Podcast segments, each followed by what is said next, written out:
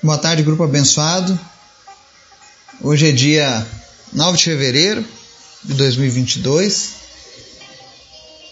Mais um dia que estamos juntos aqui estudando a palavra de Deus. E hoje especialmente eu quero dar as boas-vindas à nossa a mais nova integrante da família de Deus, né? A Janaína, lá de Santa Catarina. Que o Senhor esteja conduzindo ela com graça, com sabedoria. Estejam orando pela vida da Janaína, para que ela possa se fortalecer a cada dia no Senhor e que o Senhor possa realizar maravilhas através da vida dela, da família dela. Amém? Seja bem-vinda ao nosso grupo, seja bem-vinda à família de Jesus. Eu digo isso porque hoje ela teve um encontro com Jesus. Então peço, estejam orando por ela, pela sua família, e se você tem sentido no seu coração o desejo de entregar a vida para Jesus, me procure, eu posso te ajudar, a gente ora junto. Nós estamos aqui para que o reino de Deus cresça na sua vida. Amém? Para que você tenha certeza da sua salvação. Então você que nos ouve, que nos acompanha, sinta-se à vontade para me ligar, mandar mensagens. Eu estou aqui para te ajudar. Nós somos irmãos em Cristo. Amém? Antes da gente começar o estudo de hoje, que é um estudo bem interessante sobre as armas poderosas em Deus, nós vamos estudar sobre isso hoje, lá em 2 Coríntios 10. Antes da gente falar sobre esse assunto, eu quero te convidar para a gente orar, amém?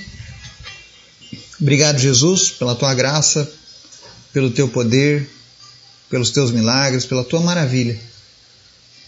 Nós queremos te agradecer porque até aqui o Senhor tem nos ajudado. Nós te agradecemos porque podemos confiar em Ti, Jesus. O Senhor é bom e a Tua misericórdia ela se renova todos os dias sobre a nossa vida, Pai. Obrigado. Abençoa cada pessoa que ouve essa mensagem. Que o Teu Espírito Santo esteja visitando cada família, cada negócio, cada trabalho, cada escola onde tiver alguém ligado a esse grupo. Que a Tua bênção, meu Deus, alcance essas pessoas trazendo provisão, trazendo cura, trazendo restauração e especialmente salvação. Alcança, Deus, todos os nossos familiares, que ninguém perca a tua salvação, mas que todos tenham essa oportunidade de se achegarem a ti. Nós oramos em especial hoje, Deus, pela vida da Vera Lúcia, e nós oramos como filhos do Senhor pedindo, Pai, nesse momento Repreende, Deus, a fibrose, os problemas de pulmão. E em nome de Jesus, Pai, que ela possa ser estubada e que ela receba fôlego de vida nesse momento. Espírito Santo sopra fôlego de vida sobre a Vera Lúcia. Em nome de Jesus. Que ela possa ter a oportunidade, Senhor Jesus, de te conhecer melhor. Que ela possa ser íntima do Senhor. Dá uma segunda chance para ela, Pai. Em nome de Jesus. Fortalece a fé dessa família para que eles estejam firmes diante do Senhor nesse momento, Pai. E que a fé deles não seja abalada, Pai. Mas em nome de Jesus, nós trazemos pela fé a cura dela, Pai. Te apresento também, Senhor, a vida da Martizete. Nós oramos para que o problema de vista dela seja sarado. Nós repreendemos toda a retinopatia, tudo aquilo que fez ela perder a visão, em nome de Jesus.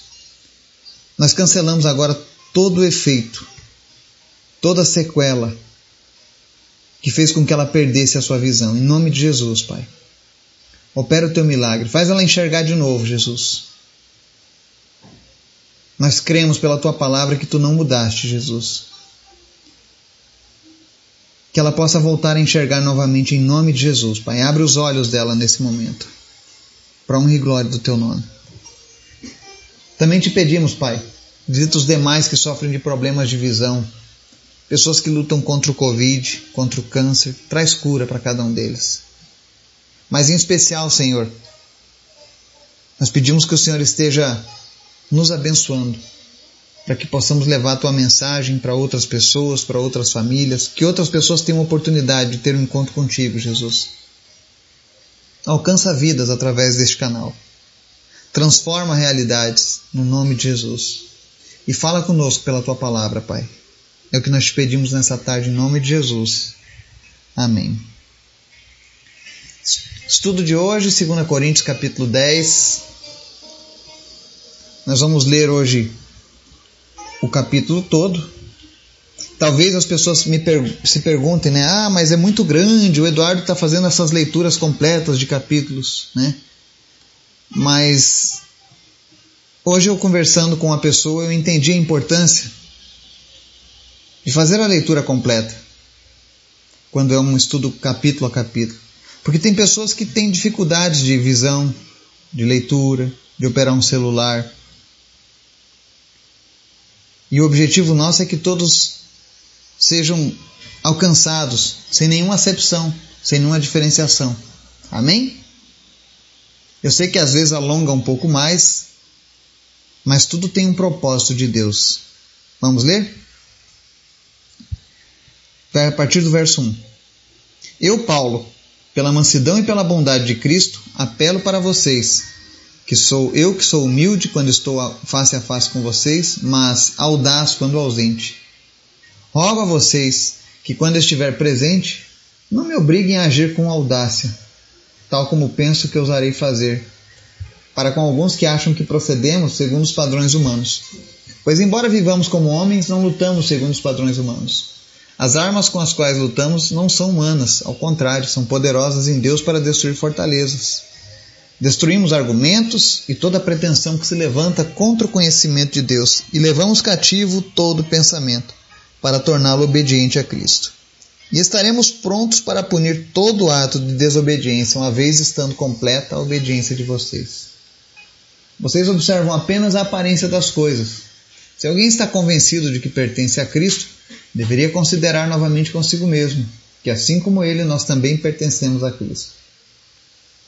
Pois mesmo que eu tenha me orgulhado um pouco mais da autoridade que o Senhor nos deu, não me envergonho, pois essa autoridade é para edificá-los e não para destruí-los. Não quero que pareça que estou tentando amedrontá-los com as minhas cartas, pois alguns dizem, as cartas dele são duras e fortes, mas ele pessoalmente não impressiona, e sua palavra é desprezível.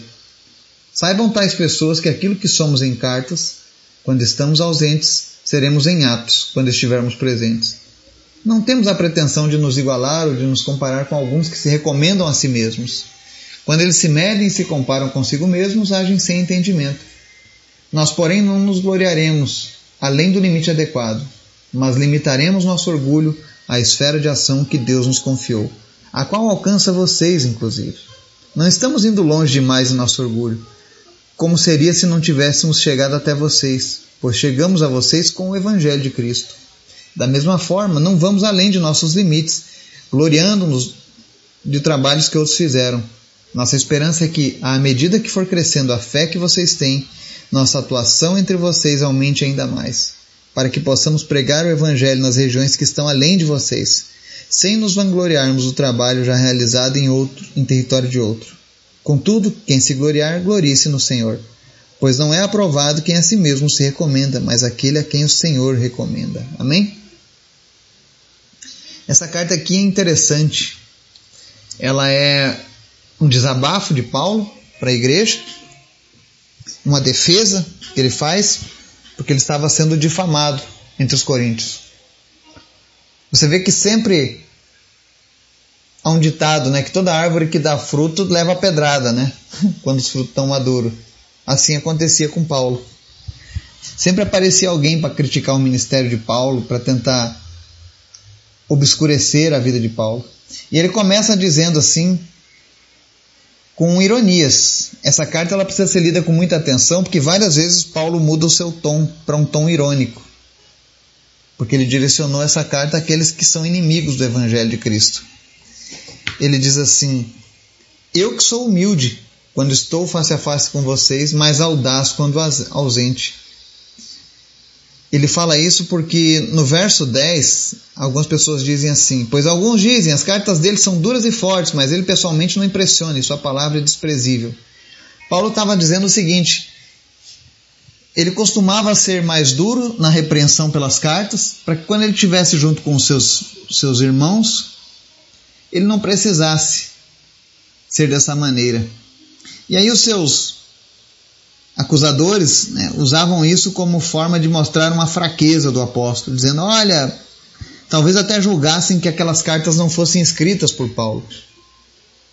Porque quando eles dizem assim, a sua palavra é desprezível, né? Eles estavam tentando diminuir Paulo, o gigante que ele era em Deus. E Paulo é uma pessoa muito interessante, porque ele diz assim: olha, eu pode ser que eu tenha me orgulhado daquilo que Deus me deu de autoridade, né? Mas eu não me envergonho disso. Porque a autoridade que eu recebi de Deus foi para edificação e não para destruir vocês. Então Paulo estava mostrando a diferença da autoridade. E talvez você pergunte qual é a relevância desse texto para os nossos dias, né? Quantas pessoas nós vemos hoje que são autoridades religiosas, que são seguidas por muitos, mas que não usam essa autoridade para edificação das pessoas e sim para destruí-las. E quando eu falo destruí-las, eu digo especialmente quando você ensina alguém errado acerca de, da vida com Deus. Não adianta nada eu ter uma, forte, uma autoridade forte se eu não usar isso para edificação do corpo de Cristo. Nós vemos aí historicamente igrejas que há séculos ensinam de maneira abusiva e errada o Evangelho, dizendo coisas que Deus não disse, ensinando coisas que a Bíblia não ensina. E eu não preciso nem dar nomes, porque existem vários lugares, várias religiões, coisas assim.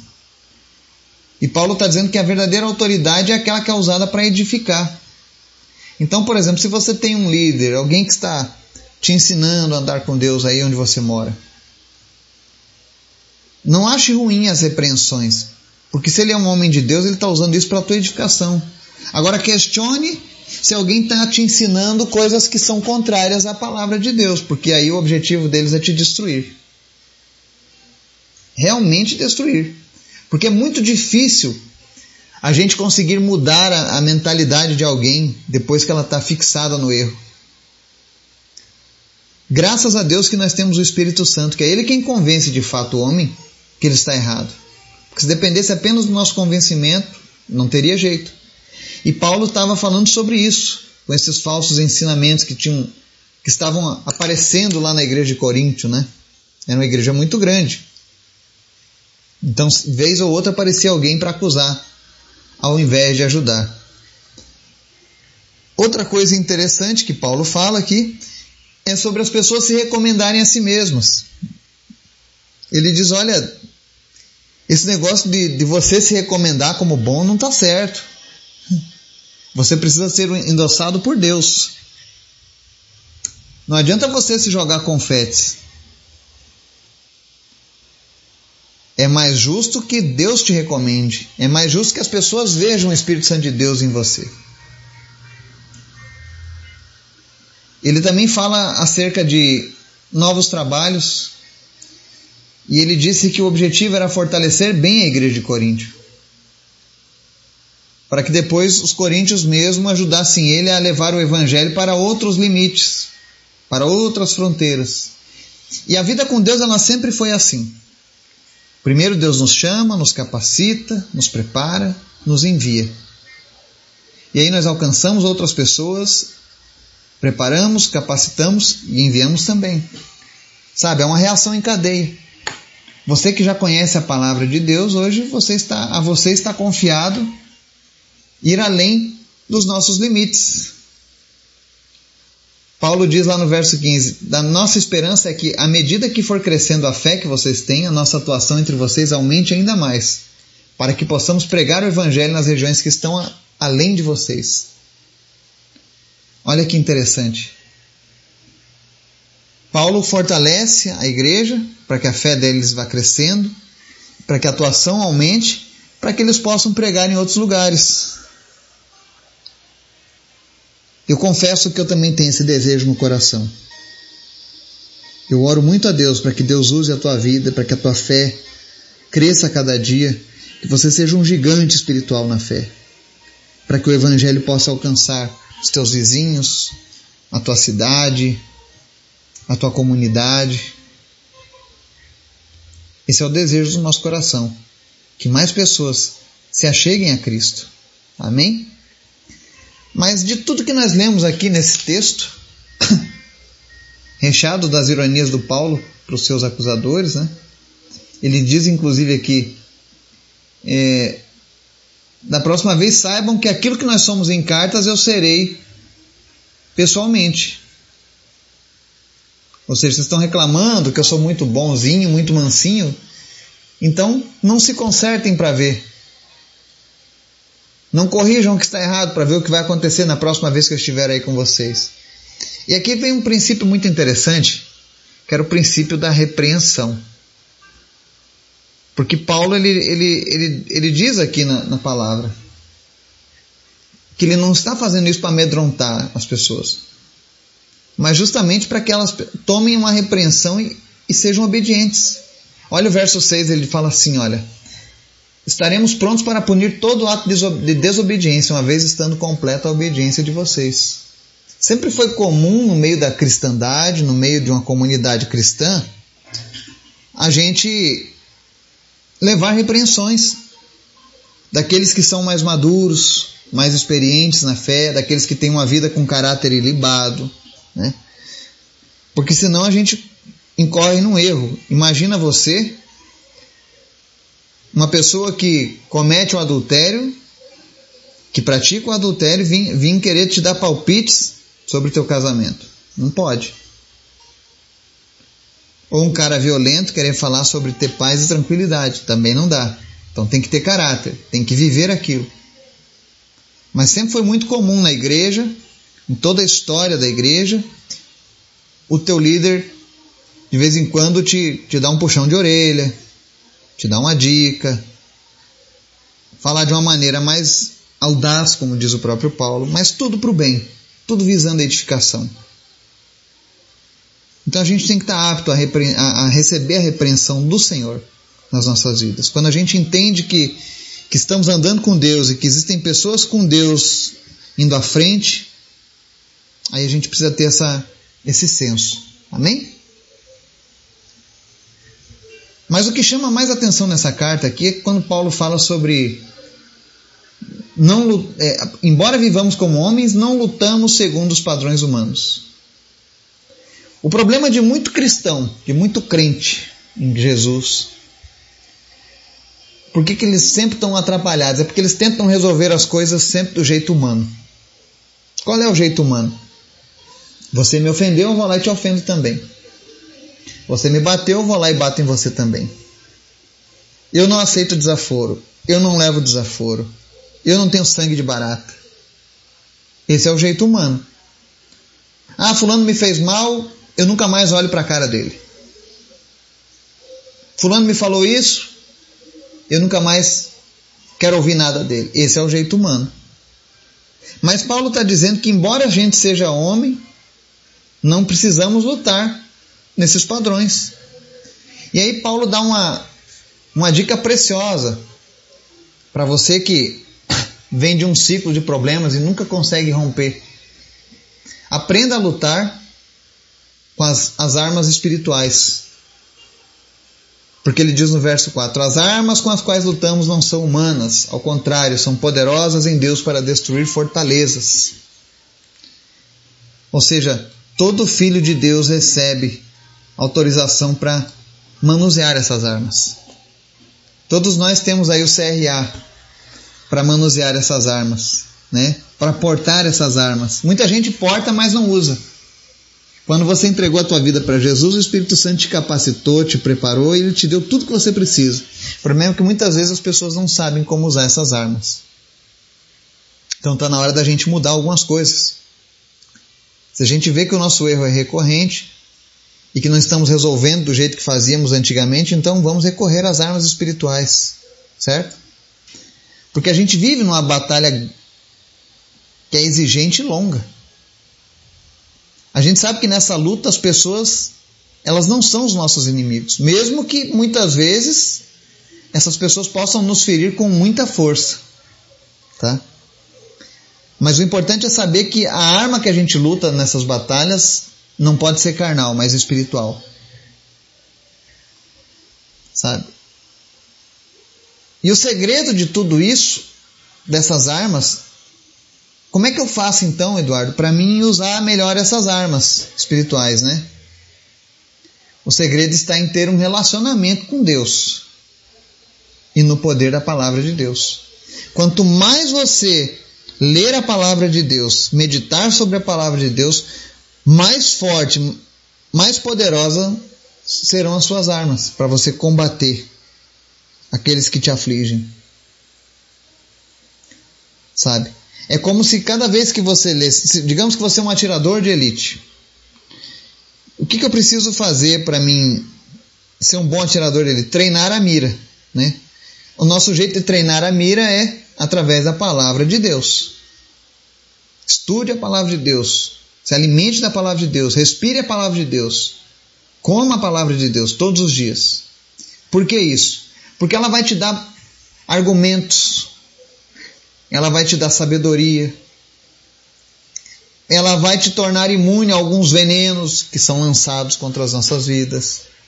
Verso 5 diz assim: Destruímos argumentos e toda pretensão que se levanta contra o conhecimento de Deus.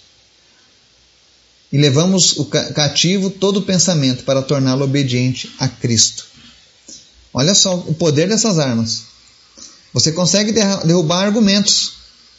Você consegue derrubar toda e qualquer pretensão que se levanta contra o conhecimento de Deus. E o que é melhor ainda, leva cativo o pensamento para torná-lo obediente a Cristo. Ou seja, nós temos tudo o que precisamos. A questão é que muitos possuem esse porte de arma, até andam com ela, mas não sabem usá-la.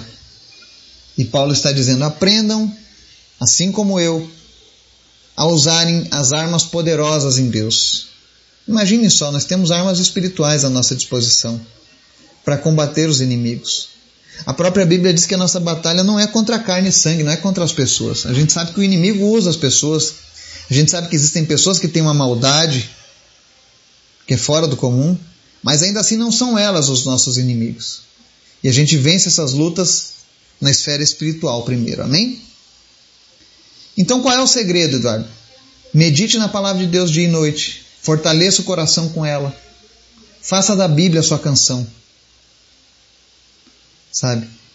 Nós precisamos ter um envolvimento com a palavra de Deus de modo que quando a gente abrir a boca, os nossos lábios gotejem a palavra.